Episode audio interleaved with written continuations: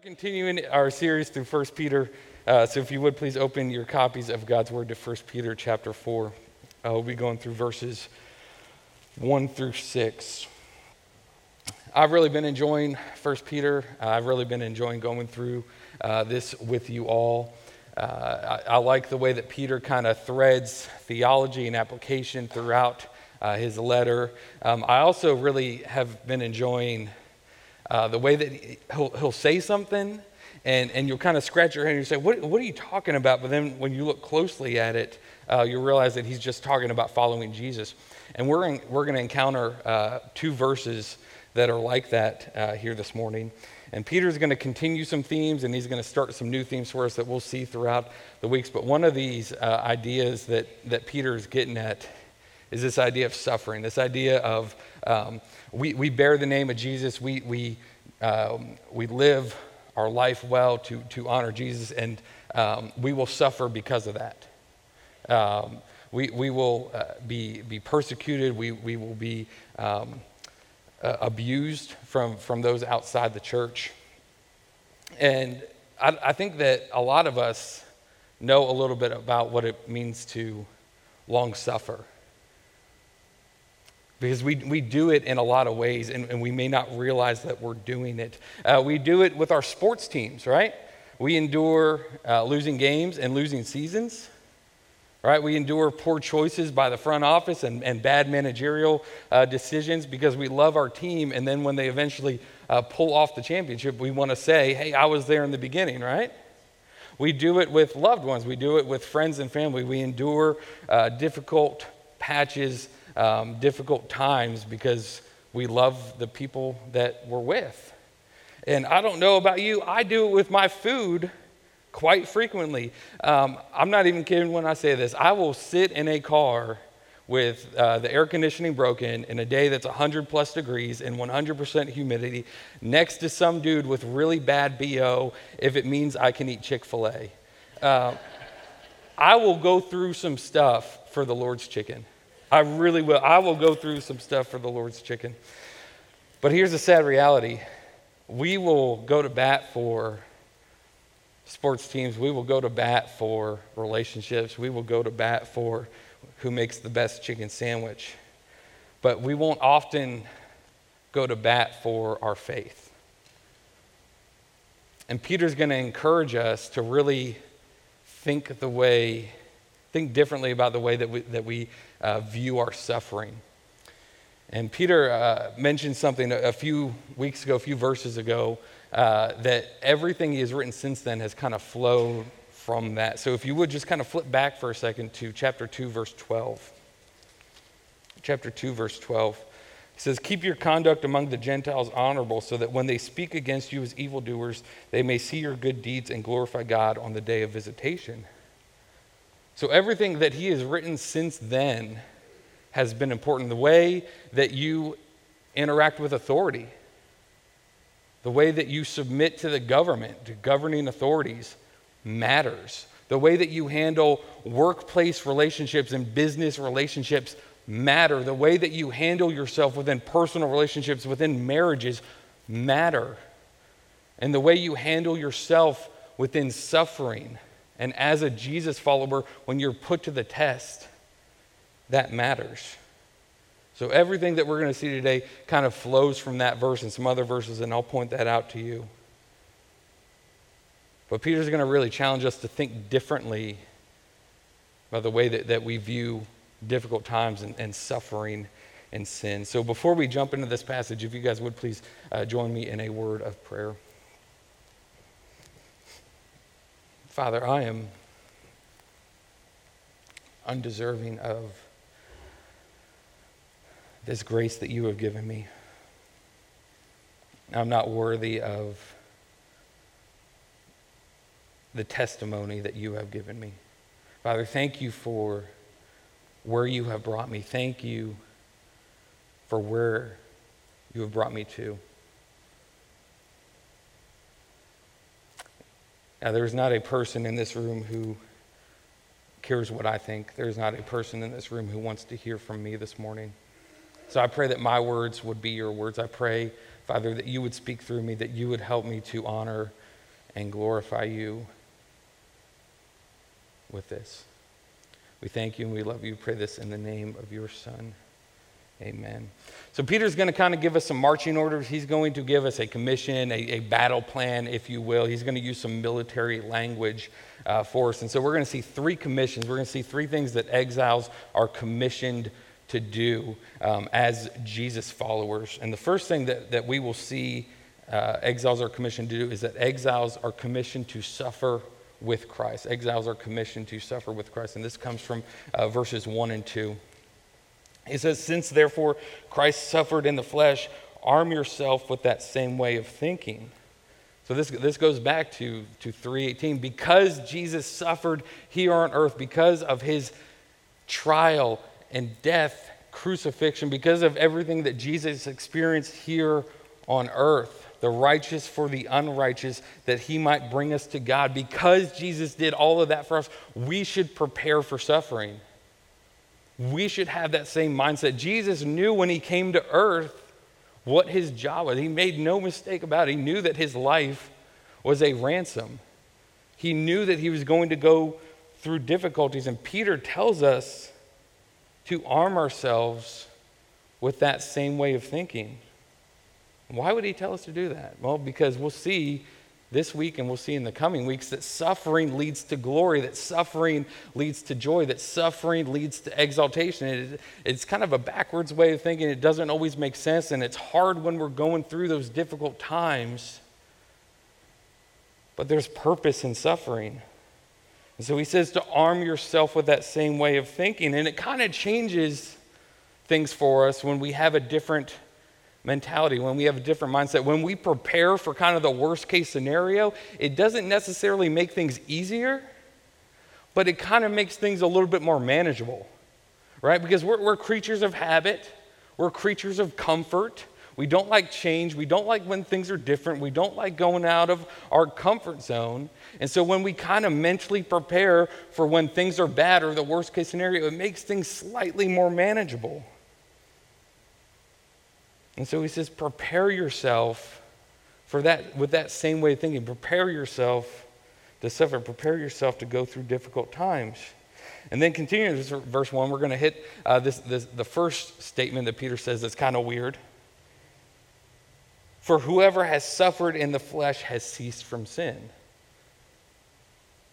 So is Peter saying that we'll be perfect in this life? Is he, is he telling us that somehow if we go through difficult times, we'll, we'll be uh, free from sin and we'll, we'll never do anything bad ever again? That can't be the case because just a few verses before he told us to stop sinning. So that's not it. But here's what, here's what Peter's getting at. Here's where Peter's mind is at. He's talking about a separation from your old sinful life. He's talking about putting to death your old nature and embracing the new life that Jesus has given you.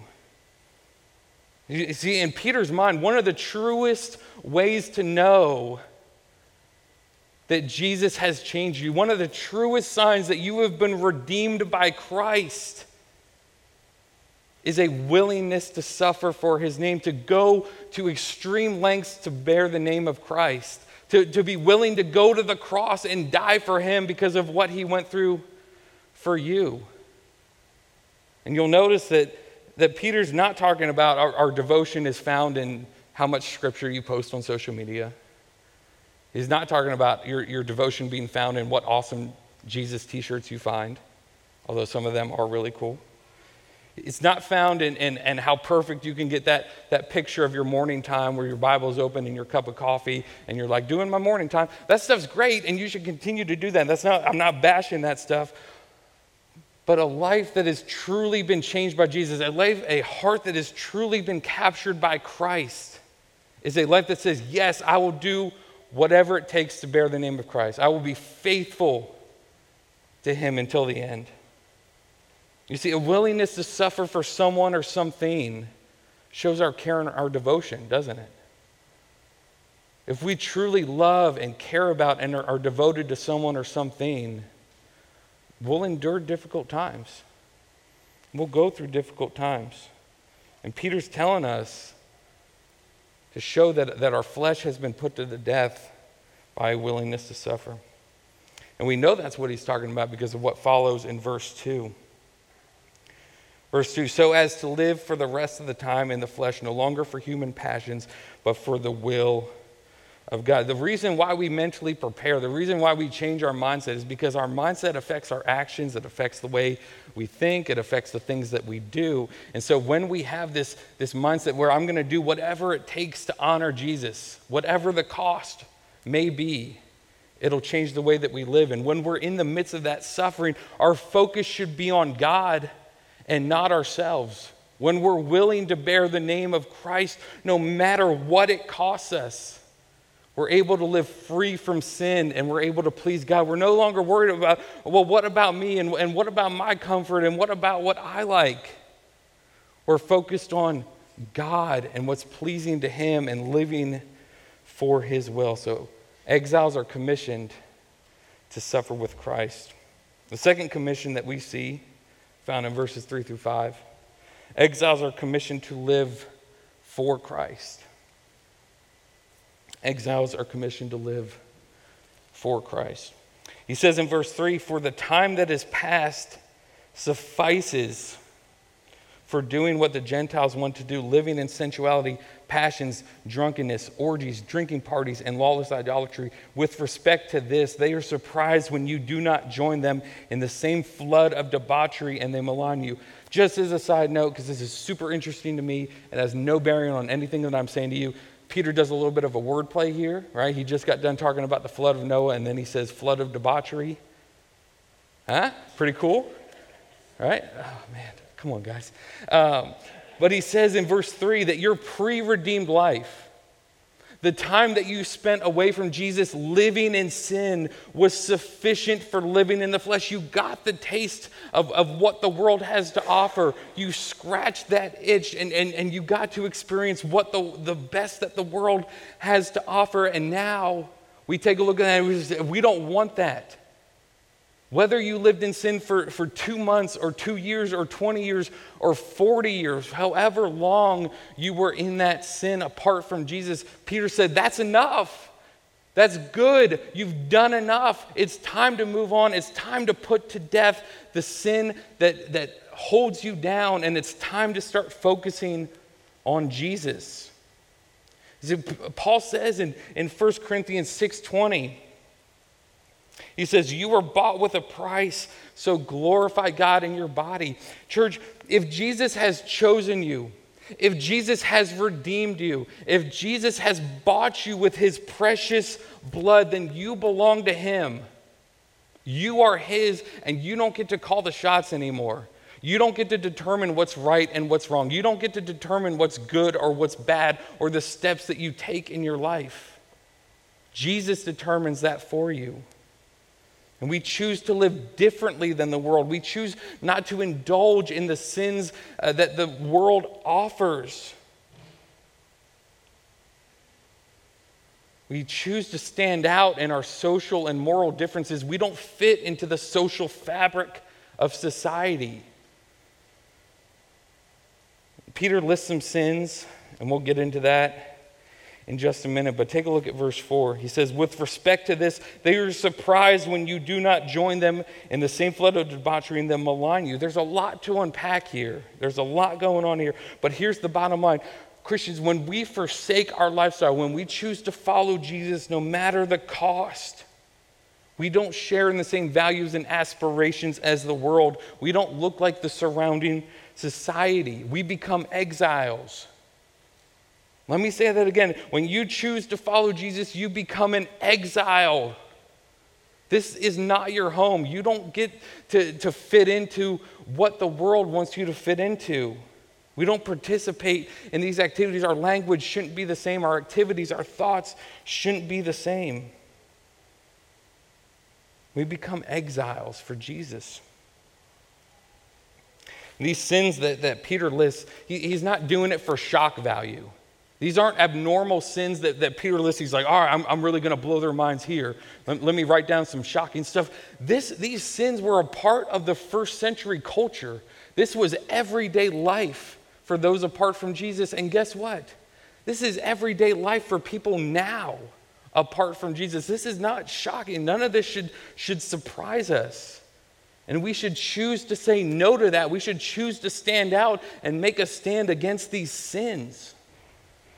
And when we do, Peter says we shouldn't be surprised when they malign us. We shouldn't be surprised when they heap abuse on us, right? We get a really mild taste of it right? Because when, when we choose not to, it, it kind of calls them out on their sin. Uh, I hear it all the time. What do you mean you don't fill in the blank? What are you, some kind of loser? Wait, you have never fill in the blank? Wow, you don't get out much, do you? And you have not lived until you have tried? Fill in the blank. And then my favorite so and so doesn't do that. He's a Christian. You see, we should strive to live differently than the world. We should stand out from the world. We should put to death our old sinful habits. And they will come after you. They will insult you. They will abuse you. They will try to make you feel bad. They will try to guilt you into doing what they want you to do. But if Jesus has redeemed you, we put that to death. Now, maybe you're, maybe you're looking at this, this list of sins and, and you're thinking to yourself, man, I don't do any of that. Well, good for you. That's great. But here's the truth here's a spiritual truth for you that I want everyone to remember. Everybody has to die to something. Everybody has to die to something. When I came to Jesus, I had to give up a lot of vices. I had to give up a lot of really bad habits that did not honor the Lord. Some of them were easier than others. Maybe you're sitting here, maybe you need to die to your pride. This idea of, I, hey, I can do this by myself, this Lone Ranger mentality. I don't need anyone, I don't need anything. I'm good. I'm never wrong. Maybe you need to die to your greed. Right? It's no secret where we live. It's easy to drive around Johnson County and, and get jealous and think, man, that would be really cool man, why didn't the Lord bless me with that? Right? And you fall into this trap, this never ending trap of just a little bit more, just a little bit more, just a little bit bigger, just a little bit more. You need to die to that. Maybe you need to die to your discontentment. This idea that God has you in a situation and He messed up. God, you got it wrong. Why am I in this situation? Or maybe you need to die to your moralism. This idea that you're basically a good person. That Jesus just kind of makes you a better version of yourself. You keep on doing what you do and you sprinkle Jesus in, and you're like, I'm good. Hit my check box, boom. But here's the bottom line everybody who's ever been confronted by Jesus draws a line in the sand. and they say, Everything up until this point, I've been good with Jesus. You want me to die to this? You got it. You want me to stop doing that? Okay. You want me to start doing this? I'm good. But when Jesus pushes up, up to this line, this thing that we won't give up, this thing that we won't let go of, this thing that we think makes us whole and complete, and it totally dishonors the Lord. That's exactly the thing that Jesus is asking you to give up. And maybe you're thinking, man, but I'm going to miss out on so much. I won't get to, I won't get to experience what the world has to offer. I won't get to, to live it up and have fun. What about all that stuff my friends are doing, my neighbors are doing? We don't need to worry about that because what Jesus offers is greater than anything the world has to offer. What Jesus has given us is the greatest thing ever. And Jesus is greater than the world. Jesus is greater than what the world has to offer. And this is where our hope should be. This is our, our spiritual, oh, this is what we should hope in. This is what our treasure should be. And that brings us to our third commission. Exiles are commissioned to hope in Christ. Exiles are commissioned to hope in Christ. and verse 6. For this is why the gospel was preached even though even to those who are dead, that though judged in the flesh the way that people are, they might live in the spirit the way that God does. And so here it is. here's the second statement that Peter makes that kind of makes us scratch our head. Right? Uh, is Peter advocating for preaching the gospel to the dead? Is Peter advocating for post mortem evangelism? Is Peter saying that somehow dead people get a second chance and, or, or their sins can be forgiven after they've moved on? Well, the short answer is no, and the long answer is no. Because we know in, in other places of Scripture, uh, Paul says that to be absent from the body is to be present with the Lord. Hebrew tells us that it is appointed once for a person to die and then they face judgment. So we know that's, that's not what Peter's saying. So what is he saying? The verbs are really important here, and I want you to, to pay attention to what he says. For this is why the gospel was, past tense, preached to those who are, present tense, dead. And so what Peter is getting at here, uh, th- these are people who, who were alive, they heard the gospel, uh, they believed, they repented, all that good stuff, and then they died. But here's what Peter's getting at when the world looks at us, they laugh, they mock, they scoff, right?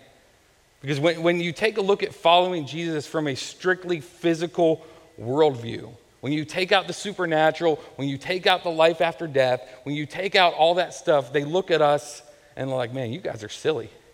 You give up all this stuff, you live sheltered lives, you don't enjoy the things that we do. And then guess what? We all end up in the grave, we all end up dead. They're like, You didn't even live your life. They don't see an advantage to following Jesus. And they would be right if death were the end of the story. But death is not the end of the story. In fact, death is just the beginning of the story. Death is the portal, it's the way through which we experience the greatest joy that this world has to offer. Death is just the beginning for us believers and, and the stuff here on earth man i'll tell you what if, if the, what the world has to offer if this stuff that, that the world throws at you and say try this out if that's as good as it gets count me out. I don't want anything to have to do with it because that is really sad. There's something greater waiting for us as christians. There's a spiritual home that we can treasure and look forward to so, a life that is willing to suffer for Jesus, a life that is willing to bear the name of Christ no matter what, and put to death sins and hope in Christ, is a life that has put to death sin, that has been reborn, that has true living hope. And so, what do we do with all this? How does this help you guys? Well, I want to give you three things that you can be aware of. And I want to jump back up to that word arm in verse 1. And if you feel comfortable, if you want to write in your Bible, circle, underline, highlight, whatever, um, circle, highlight, underword that word arm because it's really, really important. And Peter says, hey, this is your, this is your battlers, this is your marching plan, this is, this is what you are commissioned to do. So I want to give you three things for you to be aware of that will help you arm yourself with what Peter is talking about. First thing is be aware that suffering is a part of the Christian life. If God didn't spare Jesus and his apostles, what in the world makes us think that we get a pass? Suffering is, is a part of the Christian life. It just is. That's, that's the avenue that God has chosen for his people to go through. And there's purpose behind it. There's purpose behind it. Romans 5, 3 through 5 tells us we rejoice in our sufferings, knowing that suffering produces endurance, endurance produces character, and character produces hope. And hope does not put us to shame because God's love has been poured into our hearts through the Holy Spirit who's been given to us. Suffering produces hope. There's purpose in suffering, it makes us more like Jesus. James 1 2 through 4 tells us, Count it all joy, my brothers, when you meet trials of various kinds, for you know that the testing of your faith produces steadfastness, and let steadfastness have its full effect, that you may be perfect and complete, lacking in nothing. Again, suffering produces steadfastness. Stead, or suffering makes us more and more like Jesus. John Piper said not that long ago, he said, suffering is the best seminary because it teaches us about who God is. It makes us more and more into the image of his Son. Knowing that you'll face difficulties doesn't make it easier, it does make it a little bit more manageable. And knowing how you'll face them before they come is really important. The time to decide how you'll respond to trials is now, not when they're here, right? I had a football coach in high school. Shocker, I played football in high school, right? Uh, they were like, hey, we need big kids who can hit people. And I was like, hey, I'm a big kid. I can hit people. and he used to always tell us, uh, practice like you play. Right? Why did he tell us that? Well, guess what? And I learned this hard way. If you dog it in practice, guess what you're going to do on Friday night? You're going to dog it in the game.